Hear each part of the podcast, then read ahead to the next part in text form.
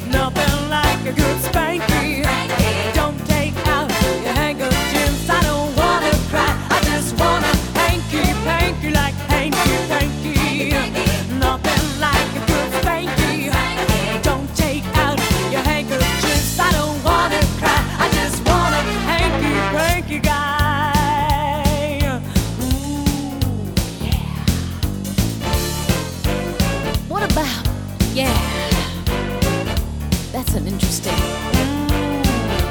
My bottom hurts just thinking about it.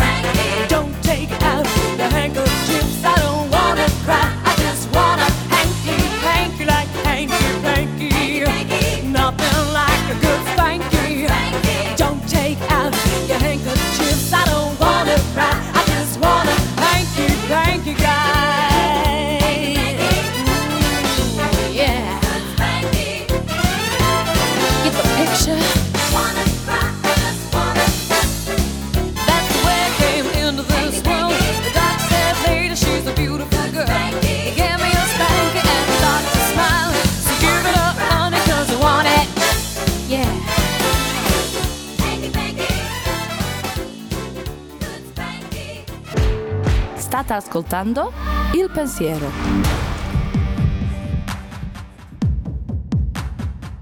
Ebbene sì, quindi dicevamo che anche le zebre rappresentano un seducente invito alla sfida. Ma come già accennato per i teenagers, anche sulla strada una trasgressione non è più eccitante e perde tutto il suo fascino se viene autorizzata, normalizzata. Riguardo alle zebre, ricordo il racconto di un amico che due anni fa si recò in macchina a Roma con la famiglia per mostrare la città eterna ai figli, che non c'erano mai stati. Eh. Alla fine di Via Veneto, nell'immettersi in piazza Barberini, notò un paio di persone ferme davanti alle strisce pedonali, impegnate nel tentativo di attraversare la strada.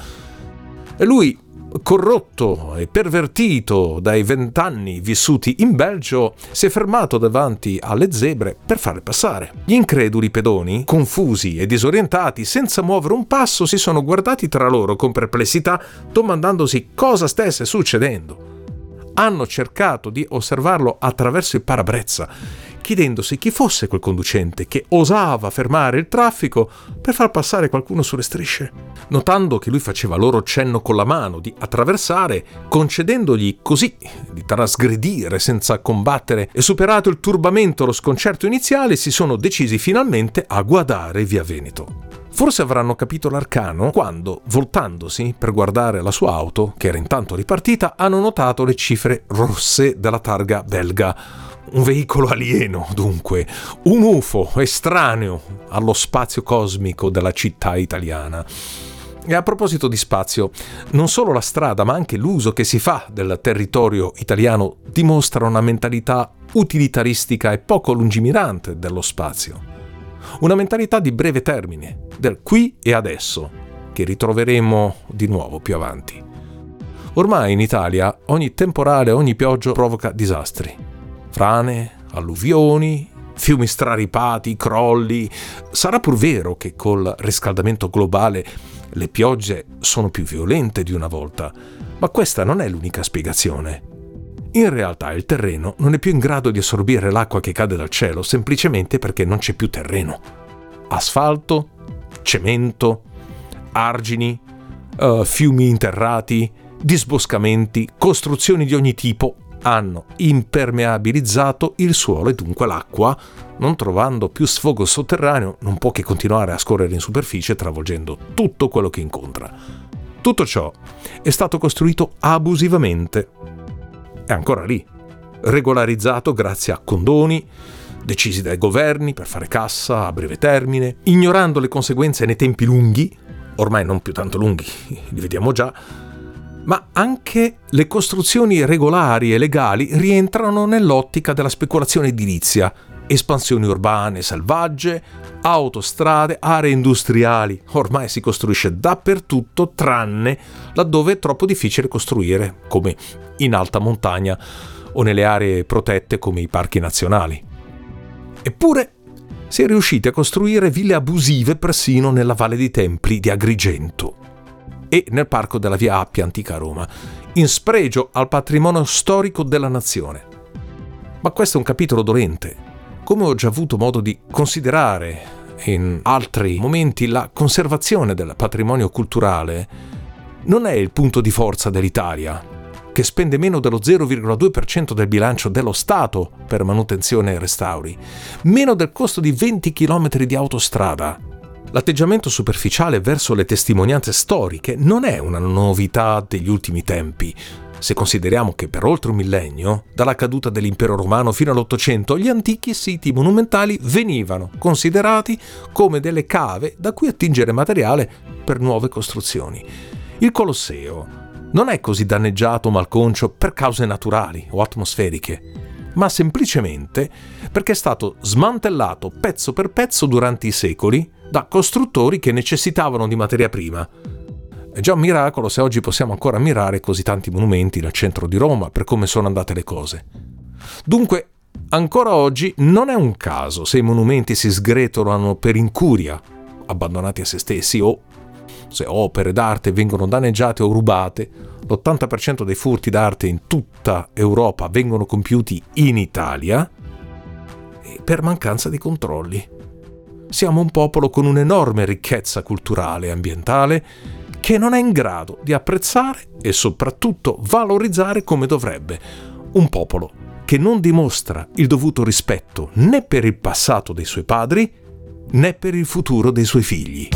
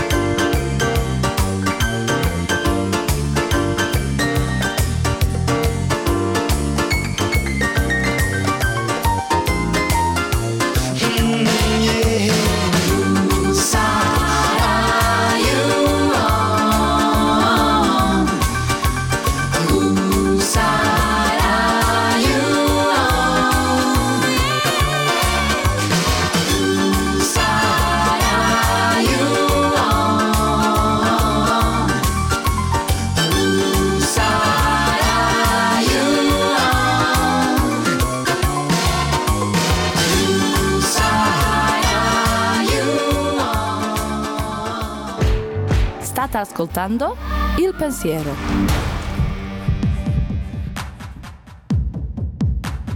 D'altronde, la bellezza e i pregi dell'Italia, il design, l'arte, la cucina, la sua stessa filosofia di vita, vanno pur bilanciati con lati negativi come contropartita. Già così com'è, l'Italia fa parte delle potenze del G8. Se fosse senza difetti, sarebbe padrona incontrastata del pianeta è una legge naturale. Ogni esistenza è composta da yin e yang, da elementi contrapposti, bene, male, positivo, negativo. Allo stesso modo l'equilibrio tra vizi e virtù fanno parte naturale della vita e della cultura di ogni popolo. Gli inglesi sono organizzati, freddi, calcolatori, ma o forse mi verrebbe da dire perciò, hanno una pessima cucina e un clima orribile. Anche se i Beatles potevano attraversare Abbey Road in tutta sicurezza, eh, sono rari gli inglesi che si godano la vita, così come lo intendiamo noi italiani, e sono in ogni caso afflitti da terribili sensi di colpa. Qualunque piacere che vada al di là di una tazza di tè, con latte e biscotti, diventa per loro eccessivo o empio. Il clima, il cibo e il vino della nostra penisola hanno invece spostato l'asticella del godimento per un italiano che, al contrario, preferisce sacrificarvi l'organizzazione e disciplina. Il destino di una nazione sembrerebbe pertanto segnato dal luogo geografico in cui nasce. È sicuramente vero, ma non è la sola causa. Un notevole impatto sull'evoluzione culturale delle società l'hanno anche la loro storia politica e soprattutto religiosa. Tra Europa del Nord e Europa del Sud, ad esempio, la diversa visione etica tra cattolicesimo e protestantesimo ha creato una differenza enorme anche nei comportamenti quotidiani e nei rapporti tra le persone. Per un protestante una cosa è peccato perché è bella, mentre per un cattolico una cosa è bella perché è peccato. Da qui dunque il senso di colpa di un inglese per una giornata di sole e la soddisfazione di un italiano per un raggiro ben riuscito, vedi il gatto e la volpe. Il frutto proibito è attraente proprio perché è proibito forse anche Adamo ed Eva erano italiani. Questo si riflette anche nel rapporto tra i sessi.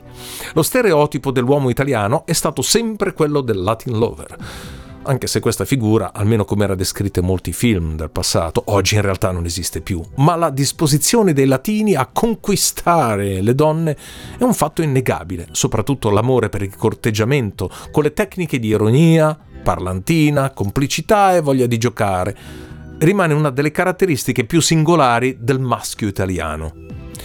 Inoltre, la differenza di approccio tra un italiano, un latino in generale, e una persona del nord Europa è che un nordico all'inizio di una storia pensa subito se un rapporto potrà funzionare e riflette insomma calvinisticamente sul lungo termine.